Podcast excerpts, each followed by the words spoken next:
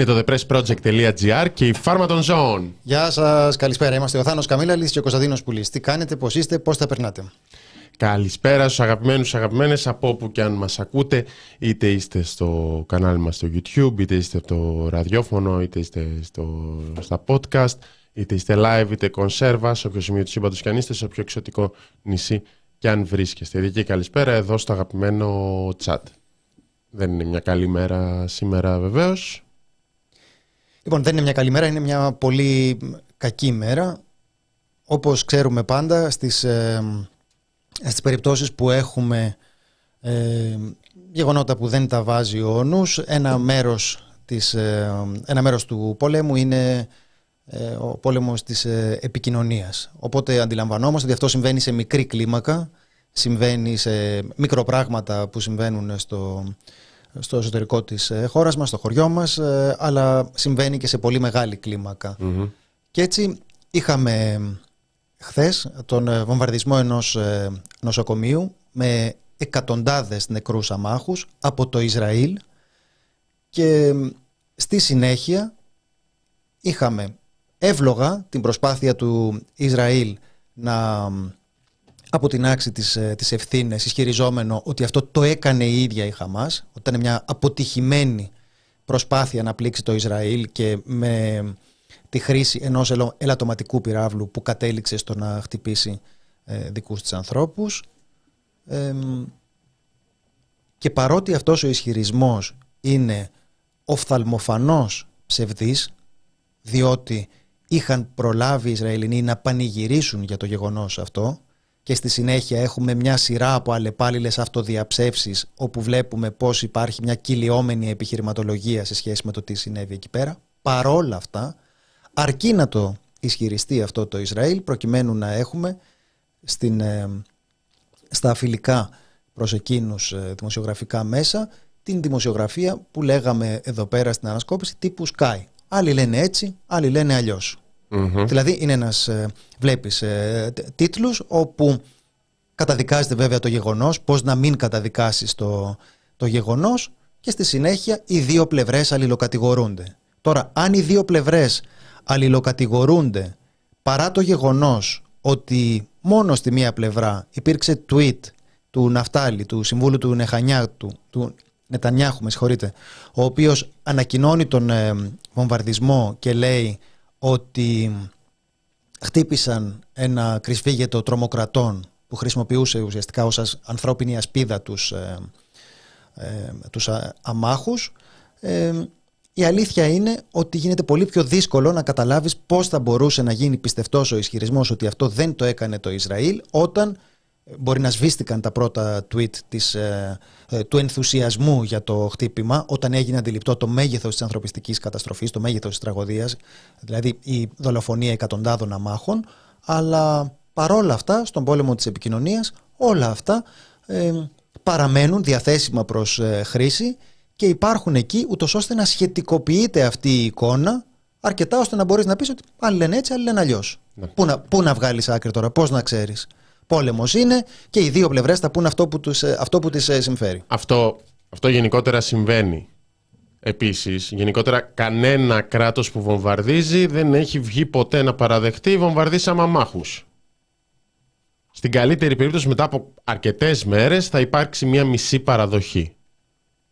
Το ίδιο συνέβαινε και με την, ε, και με την εισβολή της Ρωσίας. Σε κανένα σημείο, σε καμία είδηση εδώ και ένα χρόνο δεν θα βρείτε το Κρεμλίνο να, λέει, να μιλάει για βομβαρδισμό, για να αναλαμβάνει την ευθύνη και να λέει ναι το κάναμε, μας συγχωρείτε.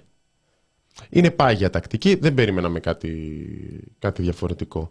Τα δεδομένα είναι αυτά που είναι. Υπήρξαν αλλαγές στη γραμμή του Ισραήλ τις ε, ώρες της ε, ε, νύχτας, τις πρώτες ώρες. Υπήρξαν βίντεο που κυκλοφόρησαν στο Twitter και στο Reddit με άλλους χρόνους από το 2022 και τέτοια. Υπήρξε αυτή, αυτός ο πανηγυρισμός και tweets που άλλαξαν στην πορεία για, για το ε, για το τι συνέβη όπως ο σύμβουλος του Νετανιάχου που έχουμε και την ε, σχετική φωτογραφία αλλά από το πρώτο που ξεκινάμε είναι ότι πρόκειται για... Να δούμε λίγο, όχι αυτή τη φωτογραφία. Ευχαριστούμε. Μπράβο. Αυτό είναι το, αυτό είναι το, αρχικό, το αρχικό tweet. Ε, και να πούμε ότι μέσα σε αυτό το πλαίσιο που λέμε ότι κανείς δεν υπερηφανεύεται για, την, για έναν βομβαρδισμό, εδώ είχαμε αυτά τα ενθουσιώδη σχόλια. Να θυμηθούμε ότι πρόκειται για ένα, για ένα περιβάλλον ακροδεξιό. Συνεπώς ε, δεν, είναι, δεν είναι περίεργο ότι συμβαίνει αυτό. Απλώς είναι περίεργο να προσπαθούν μετά να αρνηθούν αυτά που έχουν πει και είναι και περίεργο να προσποιήσει ότι τα πιστεύεις χωρίς να σε απασχολεί καθόλου το τι έχει, τι έχει αλλάξει. Γιατί το είδαμε αυτό ότι όταν υπάρχει αυτό που λέω κυλιόμενη επιχειρηματολογία, δηλαδή ρωτάς και κάθε φορά που ρωτάς υπάρχει μια διαφορετική εκδοχή του τι συνέβη, δηλαδή ε, ήταν η Χαμάς, το κάνανε, το κάνανε αυτοί, το κάναμε, το ξέραμε, αλλά ότι, ε, το ξέραμε ότι ήταν, ε, ήταν αυτοί, αλλά το κάναμε ούτως ή άλλως ή ότι δεν το κάναμε εμείς και όλα αυτά προφανώς δεν μπορούν να ισχύουν ταυτοχρόνως, εντάξει, είναι διαφορετικές ε, διαφορετικές εξηγήσεις για το τι συνέβη. Αλλά αν έχεις διαφορετικές εξηγήσεις για το τι συνέβη, ε, η αλήθεια είναι ότι υπονομεύεται η αξιοπιστία σου για κάθε μια από αυτές. Γενικότερα έχει υπονομευτεί η αξιοπιστία χρόνια. Δεν είναι η πρώτη φορά που έχουν βομβαρδιστεί νοσοκομεία στη Γάζα. Υπάρχουν πάρα πολλά άρθρα, πάρα πολλά χρόνια. Είναι η, μεγαλύτερη, η επίθεση με τους περισσότερους νεκρούς αμάχους, αν δεν κάνω λάθος, τα τελευταία 10-15 χρόνια, όπως αναφέρθηκε σε διεθνή μιμιέ. Υπάρχουν. Απλώς τώρα που, η, τώρα που και ο αριθμός των νεκρών είναι μεγαλύτερος και η, το βλέμμα της παγκόσμιας κοινότητας είναι στραμμένο στη Γάζα, τώρα αποκαλύπτεται αυτή η φρίκη. Ένα αυτό. Δύο. Λίγες ώρες πριν βομβαρδίστηκε σχολείο του ΟΗΕ. Υπήρχε η ανακοίνωση του ΟΗΕ. Θα, να υποθέσουμε ότι και εκεί είναι ένας πύραυλος που ξέφυγε από τη Χαμάς. Τρία. Το συγκεκριμένο νοσοκομείο, σύμφωνα με την ε, Αγγλικανική Εκκλησία, η οποία χρηματοδοτεί το συγκεκριμένο νοσοκομείο, και... Νομίζω ότι έχουμε την εικόνα και εδώ πέρα να δούμε. Ναι, ναι, ναι. Βομβαρδίστηκε, χτυπήθηκε τέλος πάντων ως παράπλευρη απώλεια και το Σάββατο και αυτό οδήγησε σε μια μερική εκένωση όπως ε, δήλωσε η εκπρόσωπος της Αγγλικανικής Εκκλησίας σε, στο BBC. Υπήρχε, υπήρχαν σχετικές δηλώσεις στο χθεσινό live το βραδινό του BBC στο άρθρο με το τι λέει ο Ισραηλινός στρατός στο The Press Project που προφανώς υπάρχει ως ξεχωριστό άρθρο γιατί είναι η άποψη της μίας πλευράς και έτσι οφείλουμε να κάνουμε. Θα βρείτε και, την, ε, και, την, ε, και τις δηλώσεις στο BBC εκπροσώπου ε, δεν τα πω καλά με την ιεραρχική ιεραρχία, συγχωρέστε με, ε, που λέει ακριβώς αυτό, ότι είχε χτυπηθεί και είχε εκενωθεί. Είχε χτυπηθεί, οπότε... Είχε μερικώς εκενωθεί. Ναι, το, το γεγονός ότι είχα, είχαμε προειδοποιήσεις και προειδοποιητικά χτυπήματα. Γεγονός το οποίο δείχνει ότι αυτό ήταν κάτι που είχε προετοιμαστεί και είναι πάρα πολύ εύλογο ότι αυτό το έκανε το Ισραήλ, διότι προφανώς αν το, αν ίσχυε η απάντηση ότι αυτό το έκαναν οι Παλαιστίνοι, δεν θα έβγαζε νόημα το ότι υπήρχαν προειδοποιητικά χτυπήματα, είχε χτυπηθεί, τους είχαν ειδοποιήσει, τους είχαν επιφύγει, είχαν πει δεν μπορούμε να φύγουμε γιατί δεν μπορεί να γίνει η εκένωση νοσοκομείου σε τόσο, σε τόσο χρόνο και μετά έτυχε να υπάρξει ναι. ο, ο πύραυλος σε ένα άλλο νοσοκομείο, σε, ένα, σε ένα άλλο νοσοκομείο το, δόθηκε εντολή εκένωση σε δύο ώρες. Υπήρχαν σχετικές δραματικές εκκλήσεις των γιατρών χωρίς σύνορα το περασμένο Σαββατοκύριακο. Και γενικότερα υπάρχει εντολή εκένωσης από παντού, από τη Βόρεια Γάζα. Τι σημαίνει αυτό; Και νομίζω, Θάνο, ότι και αυτό που, και αυτό που λες για το, ε, για το χτύπημα σε σχολείο, ε, έχουμε δει τους, ε, τους ανθρώπους αυτούς να μιλάνε είτε από τα Ηνωμένα Έθνη είτε από τον, από τον Ερυθρό Σταυρό και να λένε πώς είναι η κατάσταση και πώς είναι οι δικοί τους άνθρωποι που θρυνούν εκεί πέρα. Ε, αυτό είναι και μια απάντηση σε όσους ε, ρωτάνε ε, με μια υποτιθέμενη αφέλεια ας πούμε και μας ε, εγκαλούν λέγοντας ε, ότι είναι πολύ παράλογο αυτό που, αυτό που ισχυριζόμαστε. Και λέμε μα καλά τώρα θα το έκαναν αυτό. Τι συμφέρον είχαν να το κάνουν ξέρω εγώ το κάνουν πάντως αυτή είναι μια πολύ ε, λογική απάντηση. Δηλαδή, εκτός από την κυλιόμενη επιχειρηματολογία, εκτός από το ότι έχουν προλάβει να πανηγυρίσουν πριν να αντιληφθούν το μέγεθος ε, της απώλειας σε ανθρώπινες ε, ζωές αμάχων, ε, υπάρχει και το πρόσθετο επιχείρημα ότι αυτό είναι κάτι που το κάνουν. Συμβαίνει. Ε, μπορεί να μην το κάνουν μπροστά στις ε, ε, κάμερες, μπορεί να μην το κάνουν με, το, με την διεθνή κοινή γνώμη να έχει στραμμένο το βλέμμα εκεί. Αυτή τη στιγμή η διεθνής κοινή γνώμη έχει το βλέμμα στραμμένο εκεί και όσοι πιστεύουν ότι αυτό δεν γίνεται και πώς, το, και πώς, θα, πώς θα μπορούσαν ποτέ να το κάνουν, η απάντηση είναι ξανασκεφτείτε το. Μα το μόνιμο επιχείρημα, γιατί υπάρχει μόνιμο επιχείρημα σε τέτοιες περιπτώσεις και δεν είναι μόνο από το Ισραήλ, υπήρξε και από τη Ρωσία που υιοθέτησε και το λέγαμε και τότε ότι υιοθέτησε το textbook του Ισραήλ ε, είναι ότι η αντίπαλη πλευρά χρησιμοποιεί ανθρώπους ως ε, αμάχους ως ανθρώπινες ασπίδες λένε για τη Χαμάς ότι έχει τα, τα, τα αρχηγεία της και αυτά τα τούνελ που είναι κάτω από περιοχές και από ευαίσθητα κτίρια, σχολεία και νοσοκομεία. Αυτό υπάρχει ως επιχείρημα.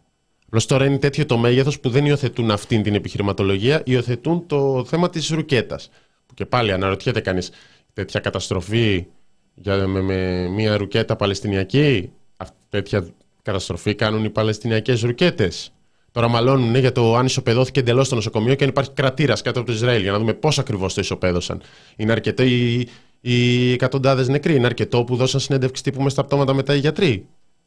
Δεν ξέρω, πείτε μας, να ξέρουμε και πού είναι τα κριτήρια εδώ πέρα.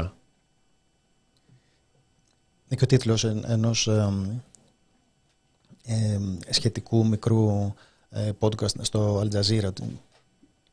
Ποιο είναι το σημείο μετά από το οποίο περνάς αυτό, το, περνάς αυτό το όριο και μπορείς να μιλήσεις για παραβίαση του διεθνούς δικαίου; Γιατί εδώ πέρα, ξέρετε, η μία πλευρά είναι η αυτοάμυνα του Ισραήλ και η άλλη είναι οι, οι Ισλαμοφασίστες της, ε, της ε, Χαμάς. Και λες, αυτό το σημείο λοιπόν της άμυνας, πότε, πότε ακριβώς λέτε ότι, ότι θα το έχουμε ξεπεράσει; Η ελληνική διανόηση που σπέβδει να σταθεί στο πλευρό του Ισραήλ αυτή τη στιγμή, το κομμάτι θέλω να πω της, ελληνικής, ε, της προβεβλημένης ελληνικής διανόησης που σπέβδει να σταθεί στο πλευρό του Ισραήλ, τι καταλαβαίνει, πώς το αντιλαμβάνεται αυτό; Ε, Όταν γράφεις πάντως θα καθαρίσει για όλους μας το Ισραήλ, π.χ. Όταν γράφεις ότι για το πόσο δίκαιος είναι ο πόλεμος του Ισραήλ, όταν φωνάζεις ισοπεδώστε τη Γάζα, τι εννοείς; Τα νοσοκομεία της Γάζας είναι στη Γάζα. Όταν λες. αυτό είναι το καθάρισμα εισαγωγικά. Αυτό είναι, αυτή είναι η ισοπαίδωση. Να ξέρουμε και γιατί μιλάμε. Καλές οι κραυγές και οι κραυγές για εκδίκηση μετά από μια φρικαλαία επίθεση της 7 Οκτωβρίου αλλά να ξέρουμε και να μπορούμε να μιλάμε βουτώντας λίγο τη γλώσσα στο κεφάλι μας για το τι θα γίνει στο μέλλον. Και τώρα αυτό πρέπει να κάνουμε. Τώρα τι, με, με την ίδια λογική μετά από αυτό που έχει γίνει τώρα και προφανώς σε αραβικά κράτη υπάρχει αυτή η αγανάκτηση γιατί τα βλέπουν και άλλοι. Δεν είναι μόνο, γενικά, δεν είναι μόνο η Ευρώπη και η Αμερική σε αυτόν τον πλανήτη. Υπάρχουν και άλλες, και άλλες μέρη του πλανήτη. Δεν ξέρω αν το έχουμε καταλάβει αυτό στη Δύση. Τα βλέπουν αυτά και βγαίνουν οι άλλοι φανατικοί και λένε εκδίκηση. Και πού σταματάει αυτό, αναρωτιόμασταν πριν τον βομβαρδισμό του νοσοκομείου. Ναι, Δεν σταματάει. Και, αυτό ας το, εντάξει, ας το αντιμετωπίσουμε μια επιφύλαξη και αυτοσυγκράτηση αυτό το επιχείρημα. Δεν είναι ότι κάθε φορά που κραυγάζει κάποιος εκδίκηση θα έχει δίκαιο, αλλά προσπαθείς να, να θέσεις ένα όριο το οποίο να σχετίζεται πρώτον με το ποια θα ήταν η λύση του προβλήματος σε σχέση με την ε, κατάσταση που έχει, ε, που έχει δημιουργηθεί και δεύτερον τι δικαιολογείται ακριβώς ως, ε, ως άμυνα. Εδώ πέρα τώρα νομίζω ότι η μητσοτάκια διατύπωση της ε, αυτοάμυνας, για την αυτοάμυνα του Ισραήλ, ε, εκτιμώ ότι είναι δείγμα τεράστιας ε, τρομακτικής υποκρισίας σε σχέση με αυτά που συμβαίνουν. Έκανε ένα βηματάκι πίσω, να πούμε, ο Κυριάκος Μητσοτάκης. Μέχρι χθες ξέραμε, ήταν δεδομένο, το είχε δηλώσει ο Άκης Κέρτσος, ότι ο Πρωθυπουργός θα μεταβεί στο Ισραήλ. Και μάλιστα ήταν ο κύριος Κέρτσος, αφού είπε σε συνέντευξή του, νομίζω στην ΕΡΤ, αφού είπε καμιά δεκαριά φορές για το δικαίωμα στην αυτοάμυνα του Ισραήλ, προ-επίθεση στο νοσοκομείο, μας είπε ότι θα ανακοινωθεί σήμερα η ημερομηνία. Σήμερα μάθαμε ότι για λόγους ασφαλείας ο Πρωθυπουργός δεν πηγαίνει στο Ισραήλ. Προφανώς είναι λόγοι ασφαλείας που δεν υπήρχαν χθες και υπάρχουν σήμερα. Το καταλαβαίνουμε αυτό. Λόγοι ασφαλείας σημαίνει ότι δεν τολμάς να πεις αυτό που πρέπει να πεις. Αυτό δεν σημαίνει λόγια ασφαλεία. Ναι, ναι, ναι. Γιατί λόγια ασφαλείας. Δεν τολμάς από καμία λες, πλευρά. Ναι, γιατί πολύ σωστά λες ότι ε, δεν προέκυψαν. Δεν προέκυψαν τώρα. Ναι, δεν τολμάς ούτε να πεις γιατί, δηλαδή. γιατί αλλάζεις, ούτε να υποστηρίξεις την επιλογή σου για το δικαίωμα στην αυτοάμυνα του Ισραήλ. Δηλαδή κάποιος. Θα βρει την τροπή ο κ. Μητσοτάκης. Όχι, την έχουμε υπόλοιπη. Και πάλι καλά που γλιτώσαμε ίσως την τροπιαστικότερη στιγμή για Έλληνα Πρωθυπουργό. Πάλι καλά. Τέλος πάντων, να πούμε ότι και οι προηγούμενες επισκέψεις ήταν ε, πολύ αιματοβαμμένε χειραψίες ήταν και οι, και οι προηγούμενες. Ε, αλλά προφανώς είναι τελείως διαφορετικός ο συμβολισμός αν mm σταθεί στο πλευρό τους σε μια τέτοια, σε μια τέτοια ναι. στιγμή. Και πλέον το δικαίωμα στην αυτοάμυνα όπως το είπε και στο έκτακτο Ευρωπαϊκό Συμβούλιο και σήμερα στο Υπουργικό Συμβούλιο το επαναλαμβάνει με απόλυτη σαφήνεια, είναι η θέση της Ελλάδας λέει αναγνωρίζοντας το δικαίωμα του Ισραήλ στην αυτοάμυνα, πάντα όμως με σεβασμό στο διεθνές δίκαιο και έχοντας αυτή τη στιγμή ως κύριο μέλημα την προστασία του άμαχου πληθυσμού της Γάζας και την παροχή ανθρωπιστικής βοήθειας. Πολύ ωραία θέση. Εγώ χαίρομαι που υπάρχει τουλάχιστον μια διακριτικότατη υποχώρηση που προφανώς δεν αρκεί, αλλά είναι ο Κυριάκος Μητσοτάκης, οπότε δεν περιμένεις πολλά. Χαίρομαι πραγματικά. Ποιος μπλοκάρει την παροχή ανθρωπιστικής βοήθειας αυτή τη στιγμή; Ποιος δεν επιτρέπει εδώ και 8 μέρες να μπει ανθρωπιστική βοήθεια στη Γάζα; Και το δήλωσε και σήμερα με ο Υπουργός Άμυνας ότι δεν θα μπει τίποτα στη Γάζα μέχρι την απελευθέρωση των ομήρων. Ναι. Δεν ξέρω αν χρειάζεται καν να εξηγήσουμε για ποιο λόγο αυτό συνιστά κατάφορη παραβίαση του διεθνούς δικαίου και δεν ξέρω και αν έχει σημασία να επιμένουμε στις γλαφυρές λεπτομέρειες ότι είναι άνθρωποι που πεθαίνουν από τη δίψα αυτή τη στιγμή. Ε, δηλαδή, το να μην υπάρχει δυνατότητα να έχουν πόσιμο νερό προφανώς συνιστά έγκλημα πολέμου και έχει πολύ μεγάλη σημασία να αντιληφθούμε ότι η αντίδραση των πρώτων ημερών, γιατί θυμάστε ότι υπήρξε το σοκ για την επίθεση, το σοκ για τους, ε, για τους αμάχους, το rave party και ξανά το rave party και περνούσαν οι μέρες και εξακολουθούσαμε να βλέπουμε εικόνες από εκείνη την, ε, από εκείνη την επίθεση. Και καταλαβαίνω ότι είναι κάτι ε, βάρβαρο, τρομακτικό, ναι, ναι, ναι. ότι υπάρχουν mm. οι, οι συγγενείς τους, όλα αυτά είναι κατανοητά. Αλλά όταν ε, οι βιοπραγίες συνεχίζονται από την άλλη πλευρά, και ξαναλέω, με κατάφορη παραβίαση των, ε, των κανόνων του διεθνούς δικαίου και αυτό αποσιωπάται, ε, αντιλαμβάνεται κανείς ότι εδώ πέρα δεν έχουμε να κάνουμε ακριβώς με ανθρώπινη ευαισθησία, μάλλον έχουμε να κάνουμε με την εκτύπωση μιας ε, πολύ ισχυρής προπαγανδιστικής ε, μηχανής. Ναι. Και να πάρουμε ως να δεχθούμε το επιχείρημα ότι χρειάζεται ανεξάρτητη έρευνα, υπάρχουν αλληλοκατηγορίες και τέτοια. Να κάνουμε κάποια βήματα πίσω. Εμείς. Ωραία. τι πρέπει να γίνει τώρα; Είναι ένα ερώτημα. Τι πρέπει να γίνει τώρα ώστε να μπει ένα τέλος; Ώστε να μην θρυνεί, θρυνήσει το Ισραήλ επόμενα θύματα, να μην θρυνήσει Παλαιστίνη επόμενα θύματα, να μην υπάρχει περαιτέρω κλιμάκωση κατάστασης την ώρα που έχουμε διαδηλώσεις στις, ε, στις αραβικές χώρες για αυτό που συνέβη και υπάρχει οργή για αυτό που συνέβη. Δηλαδή, πώς πρέπει να συμπεριφερθείς; Ο, βγήκε ο Γενικός Γραμματέας του ΟΗΕ, ο κύριος Γκουτέρες, φίλος μας αυτή την περίοδο, η μόνη λογική φωνή, ο ΟΗΕ, ξέρετε, γνωστός φιλοπαλαιστινιακός ε, θύλακας, είπε ότι μίλησε και για τους νεκρούς του Ισραήλ, μίλησε και για τους νεκρούς της ε, Παλαιστίνης και για τα 56 χρόνια κατοχής και ζήτησε άμεση ανθρωπιστική εκεχηρία στη Μέση Ανατολή. Ακούγεται κάπως λογικό. Πήγε ο πρόεδρος της Αμερικής, ο κύριος Μπάιντεν, συναντήθηκε με τον κύριο Νετανιάχου, έβγαλε πόρισμα για το τι συνέβη, είπε ότι το έκανε the other team, η άλλη ομάδα, ο Παναθηναϊκός το έκανε, όχι ο Ολυμπιακός, ε, δήλωσε βαθιά θλιμμένος και εξοργισμένος, φαίνεται ότι έγινε από την άλλη ομάδα, όχι από εσάς. Και υποσχέθηκε την πλήρη στήριξη των ΗΠΑ στην, ε, στο Ισραήλ. Δηλαδή, η κλεισέ φράση εδώ είναι Ελλάδα στη φωτιά. Εδώ δεν είναι Ελλάδα στη φωτιά. Είναι ότι αδειάζεις ένα πρατήριο, ξέρω εγώ, κυροζίνη στη φωτιά. Πας εκεί πέρα και λες αυτά τα πράγματα την επόμενη μέρα μετά από αυτό που συνέβη.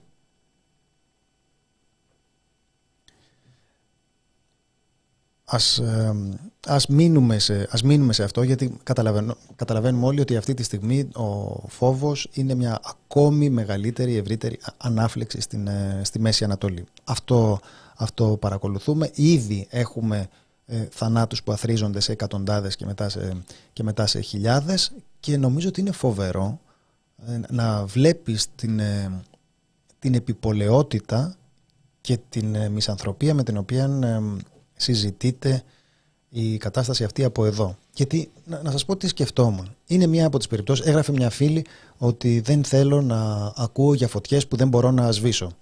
Και τα διεθνή είναι σε ένα βαθμό μια τέτοια περίπτωση.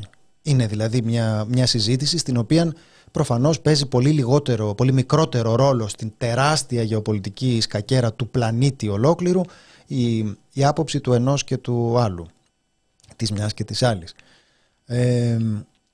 και ενώ συμβαίνει αυτό, θα μπορούσε να πει κανείς ότι από την άλλη η εμπλοκή της χώρας μας είτε με τη μορφή της ε, στήριξης είτε και με τη μορφή της υλικής και έμπρακτης ε, στήριξης είναι ένα ζήτημα.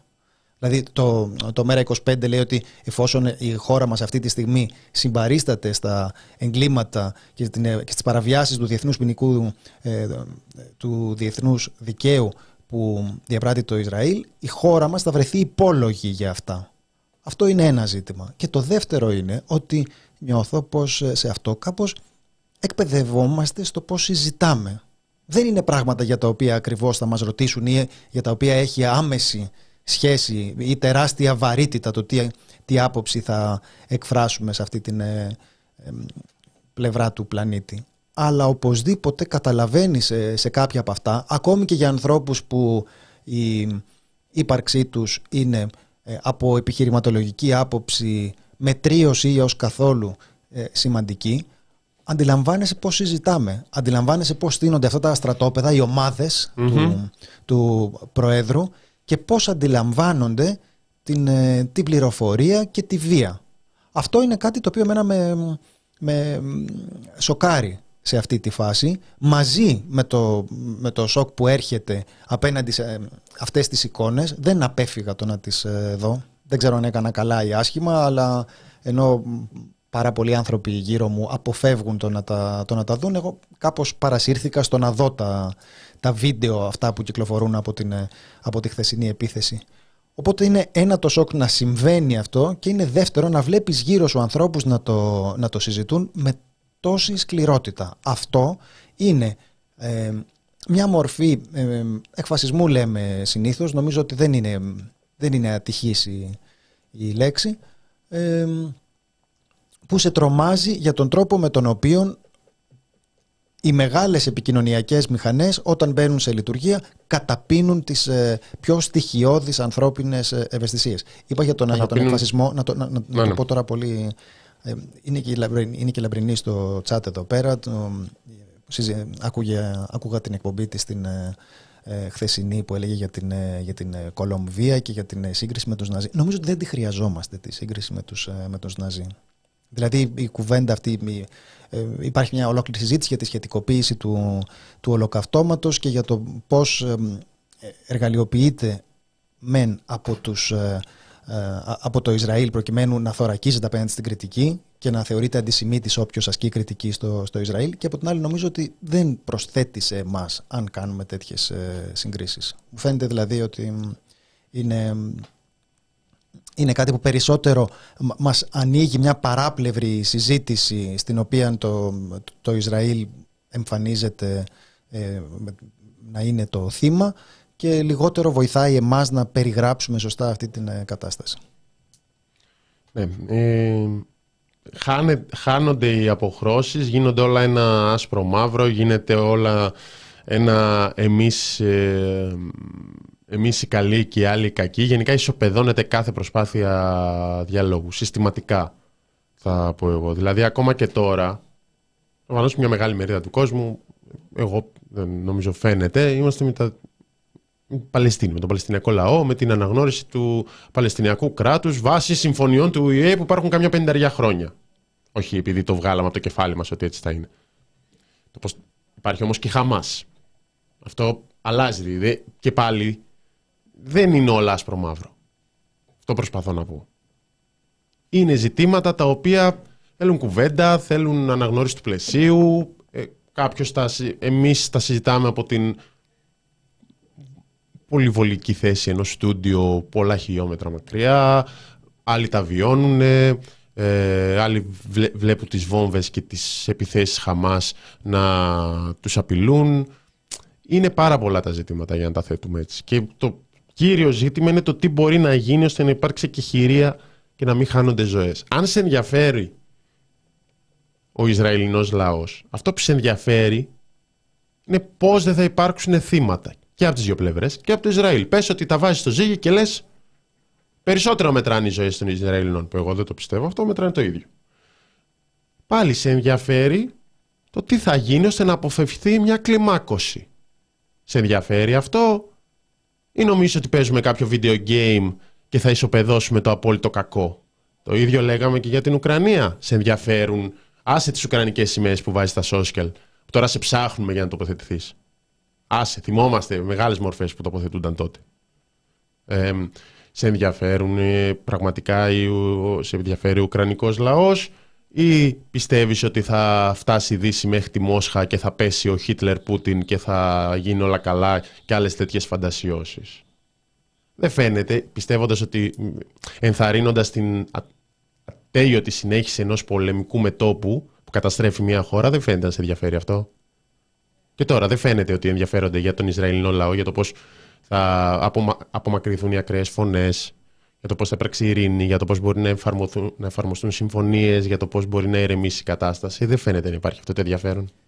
Νομίζω ότι είμαστε πολύ μακριά από αυτές τις συζητήσεις. Δηλαδή, είμαστε, στην, ε, είμαστε στη φάση που ε, συζητάμε για βομβαρδισμό νοσοκομείου και για τον ε, κίνδυνο μιας Ευρύτερης ανάφλεξης. Νομίζω ότι το, η ειρήνευση προφανώς θα ήταν, στην, ε, θα ήταν αυτό, που θα, αυτό που θα επιθυμούσαμε. Δεν ξέρω πώς, ε, πώς γίνεται αυτό αυτή τη στιγμή. Δεν ξέρω δηλαδή ποια είναι, ποια είναι η διέξοδος. Το, το σίγουρο είναι ότι ο τρόπος αυτός με τον οποίο συζητάμε είναι, είναι ενδεικτικός μιας, ε, τι να πω τώρα, μιας αποκτήνωσης. Δεν, προσπαθείς να σκεφτείς δηλαδή πώς Πώς προκύπτει όλη αυτή η σκληρότητα, τι είναι αυτοί οι άνθρωποι, πόσο ανθρωποφάγοι είναι πια, τι κάνουν δηλαδή. Τρώνε αντιπάλους για πρωινό, τους ψήνουν, τους βάζουν στο τραπέζι και τους. Είναι χειρότερη. Ο Biden είπε ότι το, η Χαμάς είναι χειρότερη από το ISIS. Εντάξει. Ε, δεν ξέρω πώς τα βάζεις πάλι στη ζυγαριά και λες ποιος είναι χειρότερος. Το ISIS αποκεφαλισμούς έκανε. Ε, απίστευτα πράγματα. Είναι πάλι αυτή η προσπάθεια να πεις ότι αυτή είναι το απόλυτο κακό. Θυμάστε που ήταν η προηγούμενη το απόλυτο κακό. Αυτή είναι το απόλυτο κακό. Αυτή είναι η... Προφανώς αυτό είναι ένα σχήμα επικοινωνιακό το οποίο χρησιμοποιείται πάντα. Ε, εμείς μπορούμε τώρα να ξέρουμε λίγο καλύτερα ότι όταν λένε οι ΗΠΑ ότι κάποιος είναι το απόλυτο κακό μπορεί και να, μπορεί και να μην είναι. Ε, και η έμφαση είναι στο απόλυτο. Εντάξει; Δεν είναι δηλαδή εδώ αν αν συμφωνούμε, αν διαφωνούμε, αν διαχωρίζουμε τη θέση μας. Δεν, δεν μας ρωτάει κανείς να, να κάνουμε αυτό.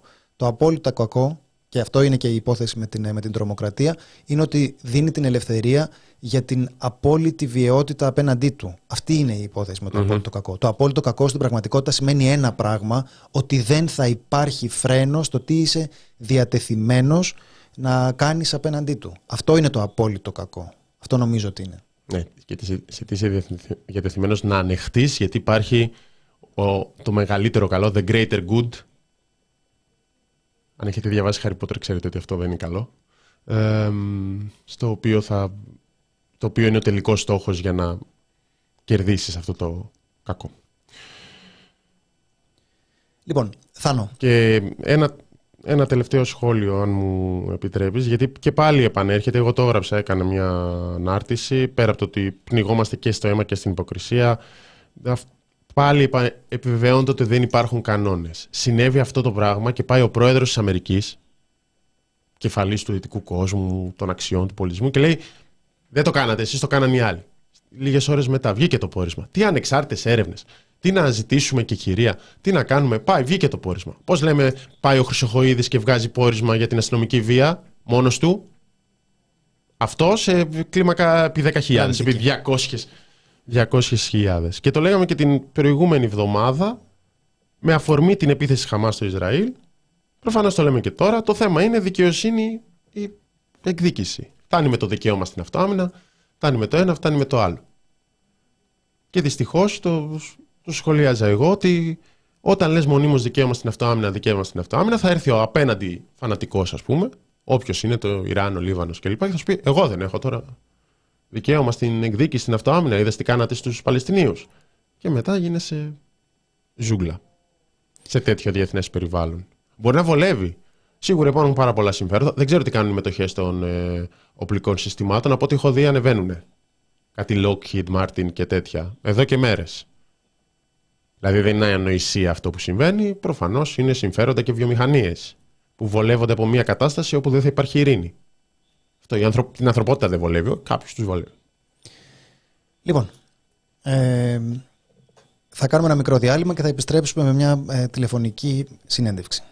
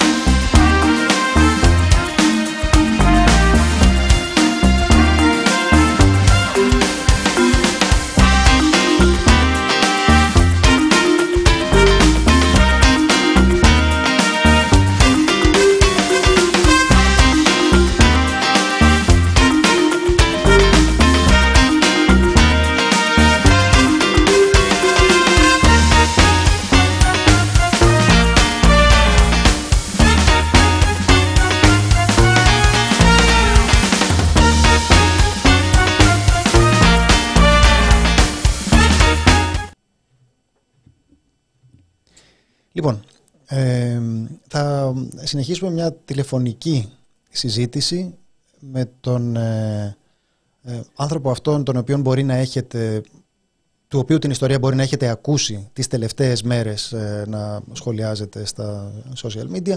Ε, με τα αρχικά του θα αναφερόμαστε, ε, γάμα και γιώτα.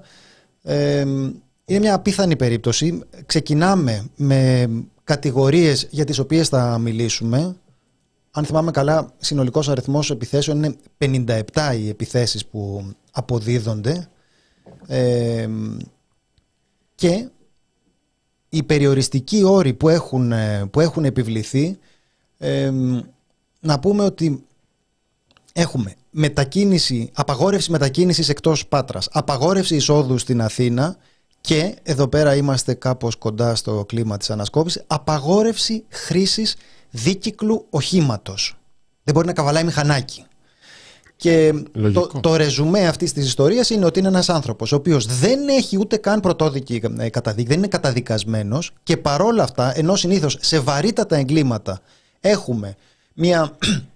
Μπορεί να έχουμε περιοριστικούς όρους που να απαιτούν απλώς την ε, παρουσία στο τμήμα ε, και σε κάποιες περιπτώσεις, το είπε και η κυρία Παπαπαντολέων που είναι μία από τις δύο δικηγόρους του, μπορεί να έχουμε την ε, υποχρέωση ας πούμε να κρατάει αποστάσεις, να μην ε, ε, πλησιάζει κάποιο πρόσωπο ή χώρο. Εδώ πέρα φτάνουμε σε αυτό το, φτάνουμε σε αυτό το σημείο. Ε, και θίγεται ο πυρήνας των δικαιωμάτων του, όπως είναι η δυνατότητά του να σπουδάσει. Για τη δυνατότητά του να σπουδάσει, να μας τα πει καλύτερα ο ίδιος, φαίνεται ότι είναι κάτι το οποίο έχει επιδιώξει με, με πάθος και τα έχει πάει καλά. Λοιπόν, ε, καλησπέρα και ευχαριστούμε πολύ για τη συνομιλία. Ε, καλησπέρα σε εσάς και στους ακροατές και στις ακροάτριές σας. Μια μικρή διορθωσούλα μόνο στην αρχή που... Ε, ναι, ε, στην αρχή ήταν όντως το κατηγορητήριο για 57 επιθέσεις. Ε, το Νοέμβριο του 2021... Α, ναι, δεν, δεν ασκήθηκαν ε, τελικά αυτές οι διώξεις, ναι, ναι, ναι, περιορίστηκαν σε ε, τρεις. Ναι, περιορίστηκαν σε τρεις επιθέσεις. Ναι. Μάλιστα, η μία εκ των οποίων δεν είχε καν το όνομα της υποτιθέμενης οργάνωσης για την οποία κατηγορούμαστε. Δηλαδή, κατηγορούμαστε για μια οργάνωση που λέει υποτίθεται σύντροφοι συντρόφισε. Η μία από τις επιθέσεις είναι οι αναρχικοί αναρχικέ, αλλά κατά την κρίση των δικαστών κάπως είναι παρεμφερή και συνδέονται με αυτά δύο. Ας, ξε... Ας ξεκινήσουμε από το, από το θέμα των, ε, της ε, φίτησης. Θέλεις να μας πεις ε, λίγο πού σπούδασες, τι θέλεις να σπουδάσεις, ποια είναι η σχολή στην ναι. οποία έχεις ε, περάσει, μάλιστα δεύτερος ε, κιόλας, δηλαδή με, πολύ καλή, ε, με πολύ καλή σειρά. Και ποια είναι τα εμπόδια που συναντάς; Ε, λοιπόν, όπως είπατε κι εσείς, μου έχουν επιβληθεί οι περιοριστικοί όροι της απαγόρευσης εξόδου από την πόλη της Πάτρας, απαγόρευση εισόδου στην περιοχή της Αττικής. Άρα καθίσταται αδύνατο ε, να συνεχίσω και τις, ε, καθιστόταν αδύνατο να συνεχίσω και τις προηγούμενες σπουδές μου που ήταν ε, σχολή βιοτεχνολογίας στο Γεωπονικό Πανεπιστήμιο, τις οποίες σπουδάζα από το 2020. Ε, προφανώς μετά από αυτήν την απαγόρευση, καθώς και όλη αυτή η υπόθεση κρατάει περίπου τρία χρόνια, εγώ αποφάσισα να ξαναδώσω πανελλαδικές. Συγγνώμη, το ότι κρατάει τρία χρόνια να το, να το κρατήσουμε λίγο, δηλαδή ναι, ναι. Να, να, να, επιμείνουμε λίγο σε, σε αυτό. Αυτός είναι χρόνος που απλώς σέρνεται μια υπόθεση για την οποία υπάρχουν. Θα δούμε πού στηρίζονται αυτές οι κατηγορίες, αλλά αυτός είναι χρόνος που σέρνεται και που εσύ υφίστασε τις συνέπειες αυτής της εκκρεμότητας. Βεβαίως, γιατί και με 9 περιοριστικούς όρους για περίπου τρία χρόνια, ε, δεν είναι απλά ότι δίνεις ένα παρόν ε, στο τμήμα, ας πούμε, μία-δύο φορές το μήνα. Είναι 9 περιοριστικοί όροι, οι οποίοι ουσιαστικά σε εγκλωβίζουν σε μία, ας πούμε, άτυπη, αν θέλουμε να πούμε, ομοιρία για περίπου 3-3,5 χρόνια. Ε, Όπως σας είπα, Έδωσα ξανά πανελλαδικές, ε, καθώς είχα αποφασίσει ότι και, και λόγω των περιοριστικών όρων η προηγούμενη σχολή μου δεν μπορούσα να συνεχίσω, έχασα και τον ενδιαφέρον μου. Ε, αποφάσισα από εκεί και πέρα να ξαναδώσω πανελλαδικές με μοναδικό στόχο να μπω στην Σχολή Πολιτικών Επιστημών και Ιστορίας στο Πάντιο Πανεπιστήμιο, που με αφορούσε και μου άρεσε και το αντικείμενο κιόλας. Ε, πήγε πάρα πολύ καλά. Πέρασα δεύτερος με 17.500 μόρια περίπου. Ε, και από εκεί και πέρα ξεκινάει αυτός ο γολγοθάς της προσπάθειας να τροποποιηθούν και να αρθούν ας πούμε, κάπως οι περιοριστικοί όροι. Αποκλειστικά και μόνο έτσι για τους σκοπούς των σπουδών, ώστε να μπορέσω να συνεχίσω, να αρχίσω βασικά τη σχολή μου, τις σπουδές μου στο Πάλιο Πανεπιστήμιο. Είχαμε την ε, εισαγγελική πρόταση ε, αρχικά, η οποία προτείνει την ε, απόρριψη ε, της αίτησής μου αυτής ε, και δεν εισήρχεται καν στον πυρήνα της αίτησης που είναι δηλαδή να μας πει ας πούμε έστω για ποιο λόγο ένας άνθρωπος ο οποίος δεν έχει καταδικαστεί δεν μπορεί να πάει ε, να σπουδάσει. Έστω και με προσθήκη άλλων περιοριστικών όρων αν θεωρούν ας πούμε ότι είμαι τόσο επικίνδυνος όταν σπουδάζω. Απλά. Προφανώς αυτό θεωρούν. Δεν μπορούμε ναι. να σκεφτούμε. Δηλαδή, όντως, ε, έτσι όπως το, έτσι όπως το είπες, επειδή δεν είναι και η πρώτη φορά που το κράτος το, το κάνει αυτό, ε, φαίνεται ότι ναι, θεωρεί ότι είναι, κάποια, είναι κάποιος ε, κίνδυνος που συνδέεται με τις, ε, με τις σπουδές. Θυμόμαστε ότι είχαμε περίπτωση του Ρωμανού, έχουμε ε, περιπτώσεις ακραίας επιμονής δικαστικών λειτουργών για να εμποδίσουν το, το δικαίωμα στην εκπαίδευση που είναι προφανώς ε, ομή καταστρατήγηση των ε, δικαιωμάτων των κρατουμένων. Τώρα στην περίπτωσή σου κιόλας δεν είσαι καν κρατούμενος, δηλαδή είναι ακόμη μεγαλύτερη πρόκληση απέναντι σε αυτό που, ε, σε ναι, αυτό που ε, ναι, φυσικά γιατί και οι κρατούμενοι με πολλούς και σκληρούς αγώνες κατάφεραν να έχουν το δικαίωμα ε, στις εκπαιδευτικές άδειες, το οποίο είναι πάρα πολύ σημαντικό για όσους εκτείουν ε, ποινές ελληνικές φυλακές. Ε, τώρα, στη δικιά μου την περίπτωση, ζώντας ένα καθεστώς ομοιρίας, το οποίο δεν είναι θεσμικά αναγνωρισμένο, ε, δεν υπάρχουν και τα ανάλογα εκτιμένα μέσα σε αυτό. Δηλαδή, τα πάντα ξεκινάνε από την αρχή. Από την αρχή, δηλαδή, πρέπει να εξηγούμε για ποιο λόγο ε, πρέπει και μπορεί, ας πούμε, ένας άνθρωπος ο οποίος δεν έχει καν καταδικαστεί να πάει να σπουδάσει. Δεν μου λες κάτι ακόμα. Ε, να πάμε λίγο στο, στο θέμα των, ε, του κατηγορητηρίου. Γιατί διαβάζω στο ρεπορτάζ που έχει κάνει η Δανάη Μπαρτσόκα στην, ε, που έχει δημοσιευθεί στην ΕΦΣΥΝ ότι για μία από τις τρεις επιθέσεις υπάρχει ανάληψη ευθύνης από άλλη, από άλλη οργάνωση. Από άλλη, ναι, ναι. κάποια οργάνωση. Οπότε ναι, ναι. Όλο, όλο μαζί είναι κάπως αλόκοτο. Δηλαδή από, από τις 57 πέφτουμε στις... Λες και είναι στραγάλια ας πούμε οι κατηγορίες. Λες και το, να σου αποδοθεί η συμμετοχή σε μια, σε μια τέτοια δράση είναι το πιο απλό πράγμα. Ότι απλώς τις φορτώνεις και μετά λες α, ξέρετε κάτι δεν είναι 57 είναι 3. Και δεν είναι τρεις γιατί για τη μία υπάρχει ανάληψη ευθύνης. Α, εντάξει, είναι δύο. σαν να μην ίσχυε δηλαδή κάποια ποινική διαδικασία που να περιλαμβάνει ε, μια αποδεικτική ας πούμε ε, διαδικασία πρώτα. Ναι, μα και εδώ έχουμε ακριβώς την κατάργηση κάθε λογικής. Εγώ, εντάξει, και πριν από αυτήν την υπόθεση δεν είχα ξαναβρεθεί, ας πούμε, να κατηγορούμε για κάτι, ας πούμε, οπότε να ξέρεις ακριβώς τα δικαστικά, αλλά βλέποντας, ας πούμε, τις κατηγορίες, καταργούνταν κάθε έννοια λογικής. Δηλαδή, μαζέψαν στην αρχή 57 επιθέσεις από το 2016 με το 2020 και τις φορτώσαν στα κεφάλια τεσσάρων ανθρώπων. Μετά παίρνει αγγελέα την υπόθεση, λέει εδώ πέρα αυτοί οι άνθρωποι δεν πρέπει να δικαστούν, πρέπει να απαλλαχθούν από όλες τις κατηγορίες, δεν υπάρχουν στοιχεία. Θα μπορούσες να ήσουν ταυτοχρόνω. Ε, ισχύει ότι κάποιες από αυτές έχουν συμβεί ταυτόχρονα, έχουν συμβεί παράλληλα, δηλαδή ε, μπορεί, θα είχε οποιαδήποτε λογική; Ε, στις 57 στις αρχικές, ναι. Ε, πολλές ε, από αυτές ε, κατηγορούμασταν ε, και είναι και πολύ βασικό γιατί με βάση τις 57 επιθέσεις, ας πούμε, βρίσκομαστε διοκόμενοι ε, λόγω αυτού του βαρύ ε, κατηγορητηρίου. Ε, στην αρχή βρισκόμασταν, ας πούμε, στις ε, 2 η ώρα το βράδυ, ας πούμε, ένα παράδειγμα, ξέρω εγώ, να κατηγορούμαστε να κάνουμε μια επίθεση στην Πεύκη και στις 2 και 1 λεπτό ε, να κάνουμε μια επίθεση, ξέρω εγώ, στη Γλυφάδα.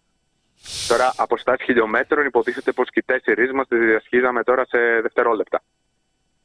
Οπότε λέμε ότι με βάση αυτές τις 57 επιθέσεις που τελικά δεν είναι 57, γιατί δεν γίνεται να είσαι σε πολλά ε, ε, μέρη ταυτόχρονα, όπως καταλαβαίνει ο καθένας, έχουν μπει οι περιοριστικοί όροι και μετά μειώνονται οι επιθέσεις, δεν μειώνονται οι περιοριστικοί όροι. Που παραμένουν αυτοί οι εξωφρενικοί που διαβάζουμε. Το καταλαβαίνω καλά; Ναι, ναι, ακριβώς έτσι, ακριβώς έτσι. Ναι, και βλέπω και τις ε, δηλώσεις σου στο ρεπορτάζ της ε, Δανάης Μπαρτζόκα στην Ευσύν. Ε, και νομίζω αξίζει να το αναφέρουμε και εμείς ότι έχουμε άνθρωπο που δεν έχει προφυλακιστεί με 9 περιοριστικούς όρους που αλλάζει όλη του τη ζωή, που δεν μπορεί να μπει στην Αττική. Και του λένε δεν μπορείς να καβαλήσει μηχανάκι. Και έχουμε δηλαδή... καταδικασμένους με έναν και δύο περιοριστικούς όρους που είναι της πλάκας. Είναι η παρουσία στην, ε, στο αστυνομικό τμήμα για. Μην πούμε ε, παραδείγματα τώρα, αλλά καταλαβαίνετε. Ναι, ναι, ναι. Εμείς ε, δεν, δεν ζητούμε αυστηροποίηση, οπότε δεν χρειάζεται ναι. τώρα να αναφέρουμε ε, παραδείγματα, αλλά να πούμε ότι στην προκειμένη περίπτωση αντιλαμβανόμαστε ότι ξεπερνέται κάθε, κάθε λογική και κάθε όριο σε αυτό, σε αυτό που συμβαίνει. Και η περιοριστική όρη είναι και εφάνταστη εδώ πέρα. Δηλαδή, ξαναλέμε, είναι άλλο πράγμα το, η παρουσία στο αστυνομικό τμήμα. Εδώ του λένε να μην, να μην καβαλάει μηχανάκι. Δηλαδή θα του λένε, ξέρω εγώ, να τρώει πολλά φρούτα. Θα είναι ο επόμενος ε, περιοριστικός όρος και να μην, ε, να μην κοιμάται αργά το βράδυ, να μην, να μην βλέπει πολύ τηλεόραση. Δεν ξέρω τι μπορεί να είναι δηλαδή. Ε, αγγίζει έναν πυρήνα που επηρεάζει τα δικαιώματα και την ιδιωτική ζωή ενός ανθρώπου και στην προκειμένη περίπτωση το δικαίωμά του στην, στη μόρφωση, δηλαδή την πρακτική δυνατότητά του να, να σπουδάσει και νομίζω, αυτό τώρα δεν το λες εσύ, το λέω, το λέω εγώ ε, όμως, ότι ε, ο τρόπος με τον οποίο γίνεται αυτό είναι ότι κάπως απέναντι, στον, ε, απέναντι στην αναρχία το, το κράτος νιώθει ότι έχει ένα ε, ελευθέρας κάπως ε, δεν ισχύει η δικονομία. Είναι μια κατηγορία ανθρώπων απέναντι στους οποίους μπορεί, μπορούν οι κρατικές αρχές να αυτοσχεδιάζουν φορτώνοντας ε, κατηγορίες και να μην απολογείται ποτέ κανείς γι' αυτό. Φυσικά. Ε, μπαίνουμε συνεχώς σε ολένα και αυξανόμενα ε, και αυξανόμενες μορφές εξαίρεσης ανθρώπων οι οποίοι διώκονται. Εξαίρεσε από τα πάντα. Εξαίρεσε δηλαδή ε, από το να μπορείς να υπερασπιστείς με κανονικό τρόπο τον εαυτό σου. Γιατί αυτή τη στιγμή εγώ για να πάω για παράδειγμα στην Αθήνα και να δω τους δικηγόρους μου, την Κλέο Παπαντελών και την Άννη Παπαρούσου, πρέπει να ειδοποιήσω πρώτα την κρατική ασφάλεια. Ότι ανεβαίνω στην Αθήνα για να παραβρεθώ στο γραφείο των δικηγόρων μου. Ε, μου απαγορεύουν να χρησιμοποιήσω μηχανή για δύο, ε, και μηχανάκι για δύο περίπου χρόνια. Μου συμφέρονται να, ε, να δουλέψω για διανομή. Τότε θυμάστε και με την πανδημία και με όλα αυτά με κλειστά τα μαγαζιά δεν μπορούσα να δουλέψω εξαιτίας αυτού. Ήταν ε, κλειστοί οι λογαριασμοί μου. Είχα, είχα μπει σε μια κατάσταση που το ίδιο το κράτος σου έλεγε: Κοίταξε να δεις, ε, δεν μπορείς να δουλέψεις, σου δούλεψε παράνομα, ρε παιδί μου. Yes, ε, στη μαύρη εργασία. Ε, μην ασφαλίζεσαι, επειδή εγώ έχω αποφασίσει ότι δεν μπορείς να έχεις ε, λογαριασμούς, ε, δεν μπορείς να οδηγάς μηχανάκι, δεν μπορείς να βγεις ε, από την Πάτρα για παράδειγμα, δεν μπορείς να ζήσει στην Αθήνα που ζούσα επί 8-10 χρόνια και είναι, και είναι και ένα κοινωνικό και φιλικό περιβάλλον στο οποίο δούλευα, είχα τη σχολή μου, είχα τους φίλους μου. Ε, τι να πεις, δηλαδή, μέσα σε όλα αυτά προσπαθείς να βρεις μια ε, έννοια λογικής και σκέφτεσαι ότι έδωσα πανελλαδικές, θα, θα γίνει κάτι, θα αλλάξει κάτι, να, πάρεις, να πάρω μια, κι εγώ μια ανάσα ζωής, ας πούμε, μέσα σε όλο αυτό το πλαίσιο και να μπορέσω να κάνω κάτι με το οποίο ε, θέλω να ασχοληθώ. Και έρχεται κάποιος άνθρωπος ο οποίος σε κοιτάει απλά σαν ένα όνομα σε μια κόλλα χαρτί ε, και σου λέει απλά ότι όχι δεν μπορείς γιατί το κρίνω εγώ. Ναι και θυμίζουμε ότι όλο αυτό βασίζεται σε αυτό το απίθανο κατηγορητήριο των 57, ε, α συγγνώμη τριών, α συγγνώμη ίσως ε, δύο ναι. ε, επιθέσεων και για το οποίο δεν έχεις καταδικαστεί. Δεν είμαστε δηλαδή μετά από μια πρωτο, πρωτόδικη καταδίκη. Ναι. Υπάρχουν, ε, από ό,τι καταλαβαίνω, νομικές προσπάθειες ότι, ε, ώστε να έρθουν οι όροι. Φαντάζομαι ότι έχουν γίνει και στο παρελθόν. Αυτή τη στιγμή υπάρχει σε εξέλιξη κάτι; Ναι. Ε, είχαμε καταθέσει την αίτηση για τροποποίηση ή άρση των περιοριστικών όρων ε, για τους λόγους των ε, σπουδών μου. Ήρθε η πρόταση για απόρριψη της αίτησης. Ε, και τώρα περιμένουμε την απόφαση του Δικαστικού Συμβουλίου που θα εξετάσει την αίτησή μου. Και εκεί θα είναι το τελειωτικό. Ε, ε, διαβάζω μόνο τη, τη μία παράγραφο από την ε, δήλωση της κυρίας Παπαπαντολέων που λέει: Οι περιοριστικοί όροι που έχουν, έχουν επιβληθεί είναι όχι απλώς ασφικτικοί, αλλά μάλλον μοναδικοί στα ποινικά χρονικά της χώρας. Αρκεί να αναλογιστεί κανείς ότι οι πρόσωπα που έχουν καταδικαστεί σε πρώτο βαθμό για βαρύτατα κακουργήματα και η ποινή τους ανεστάλει ή που έχουν απολυθεί από τη φυλακή ή φόρων, δηλαδή έχει μεσολαβήσει η δικαστική κρίση για την ενοχή τους και έχει καμφθεί το τεκμήριο της αθωότητας, αυτοί οι άνθρωποι, λέει η κυρία Παπαπαντολέων, ε,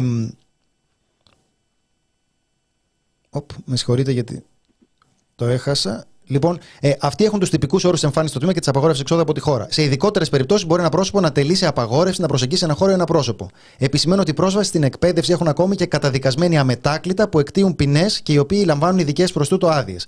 Σορευτικοί όμως όροι, άσχετοι με το διερευνόμενο αδίκημα, που αναιρούν στην πράξη βασικά δικαιώματα ενός προσώπου, όπως το δικαίωμα στην εκπαίδευση, στην ιδιωτική και οικογενειακή ζωή, στην ίδρυση οικογένειας, που αγγίζουν δηλαδή το σκληρό πυρήνα της ελευθερίας, χωρίς καταδίκη, είναι πρωτοφανή. Οπότε θέλω να, να γίνει λίγο αντιληπτός σε αυτά που μας λες ότι εδώ δεν έχουμε καταδίκη, έχουμε αυτό το κατηγορητήριο όπως το παρουσιάζουμε και οι όροι που επιβάλλονται είναι ε, αυτή η εννέα περιοριστική όρη που μας περιέγραψες που περιλαμβάνει το να μην ζεις στον τόπο στον οποίο έχεις δημιουργήσει το φιλικό, κοινωνικό, επαγγελματικό σου ε, περιβάλλον.